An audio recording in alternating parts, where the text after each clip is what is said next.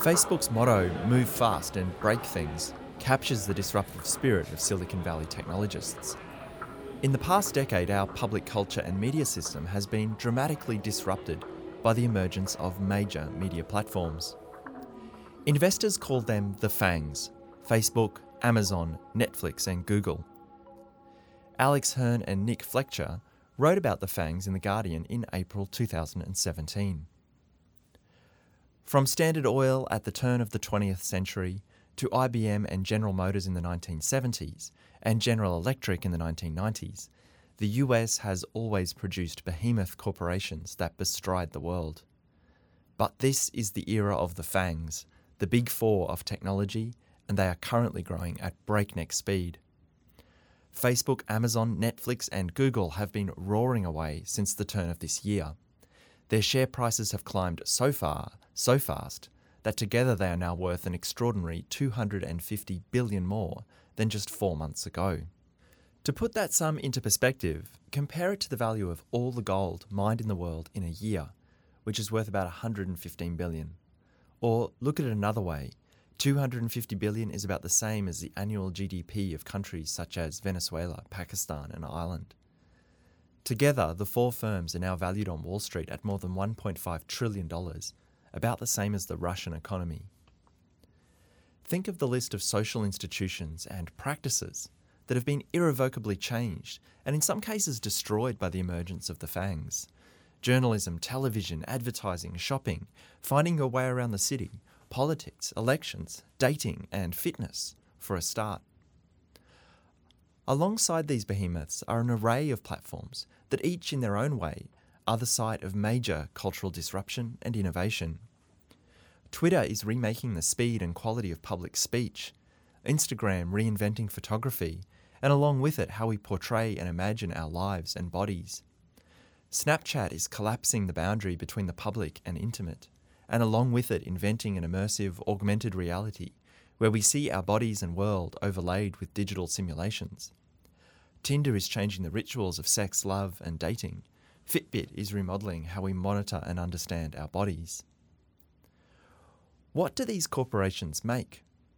The simple answer is that they engineer platforms. If the media institutions of the 20th century were highly efficient factories for producing content, the FANGs make platforms. Of course, some of them, like Amazon and Netflix, also produce content, but their value proposition and their disruption comes from their platform. So, what is a platform? A platform is a computational infrastructure that shapes social acts.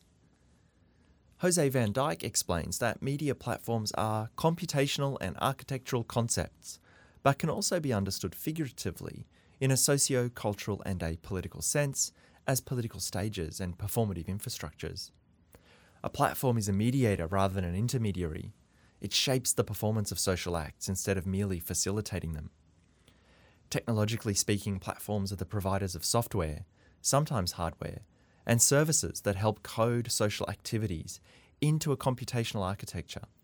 They process data through algorithms and formatted protocols before presenting their interpreted logic in the form of user friendly interfaces with default settings that reflect the platform owner's strategic choices. In this definition, Van Dijck sets out five technical components of a media platform data, algorithms, protocols, interfaces, and defaults. These components offer a schema for analysing how platforms work and conceptualising how they orchestrate the interplay between humans and computational processes. Data are any information converted to a digital form for computer processing. The categories of data expand numbers, text, images, sounds, movement. Metadata is data about data. Metadata structure information. They describe, explain, and locate information resources to make it easier to retrieve, use, or manage data. When you like or tag an image on Instagram, you are adding metadata to it. When you upload an image, the platform attaches metadata to it a timestamp, location coordinates, or faces recognized in the image. An algorithm is a programmed decision making sequence, a list of well defined instructions, a step by step directive for undertaking a procedure. Facebook's newsfeed algorithm is a decision making sequence drawing on thousands of data points to decide what content to put at the top of your feed. Algorithms learn. They are not stable sequences, but rather constantly remodel based on feedback they get about the effectiveness of their previous predictions and decisions. Protocols are platform rules. Users must obey the protocols to use a platform. The first protocol of Facebook, Instagram, Snapchat, and Twitter is that you must create a profile in order to use it. Interfaces are the touch point between a user and the computational infrastructure. When your finger touches down on the screen of your smartphone to like a piece of content, scroll through a feed, or flick away a potential date, your lived experience is interfacing with the platform. Interfaces contain buttons, scroll bars, and icons. Interfaces emerge and are customized based on the decisions that algorithms make about specific users.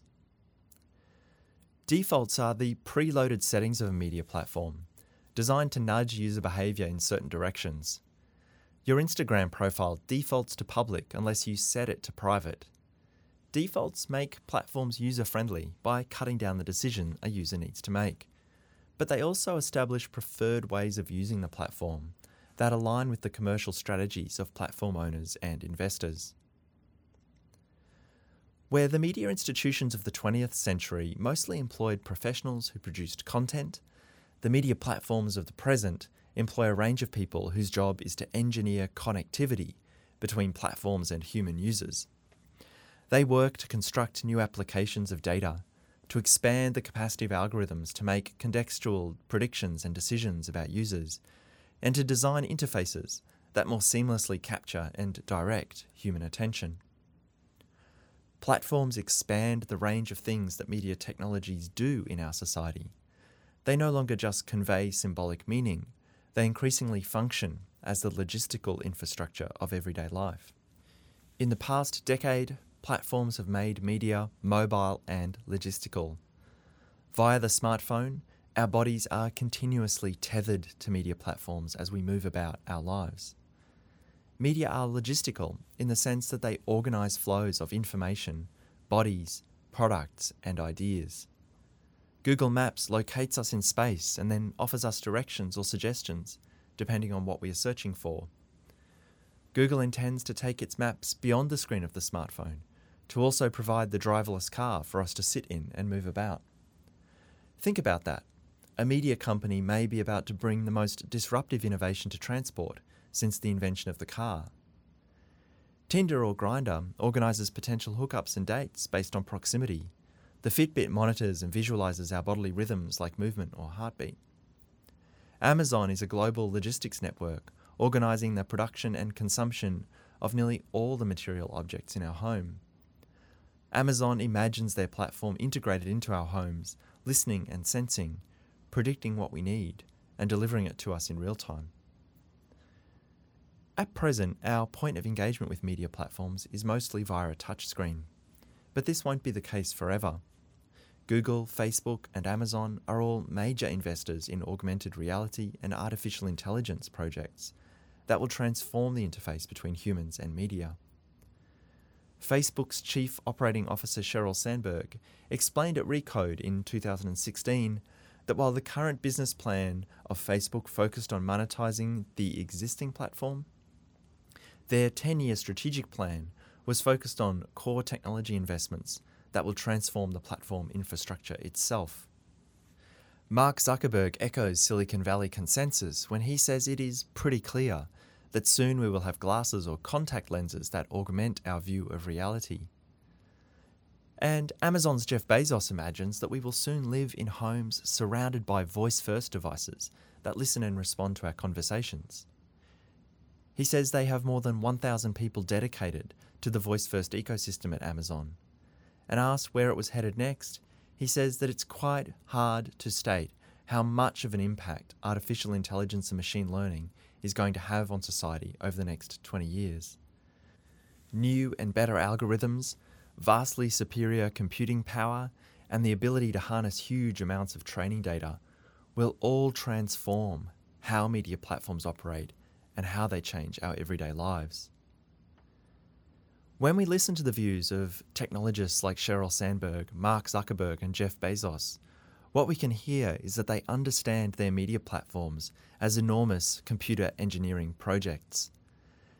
These projects are perhaps approaching the end of their first wave, weaving themselves into our everyday lives, attaching themselves to our bodies, building the infrastructural underlay of everyday relationships, communication, and market activities.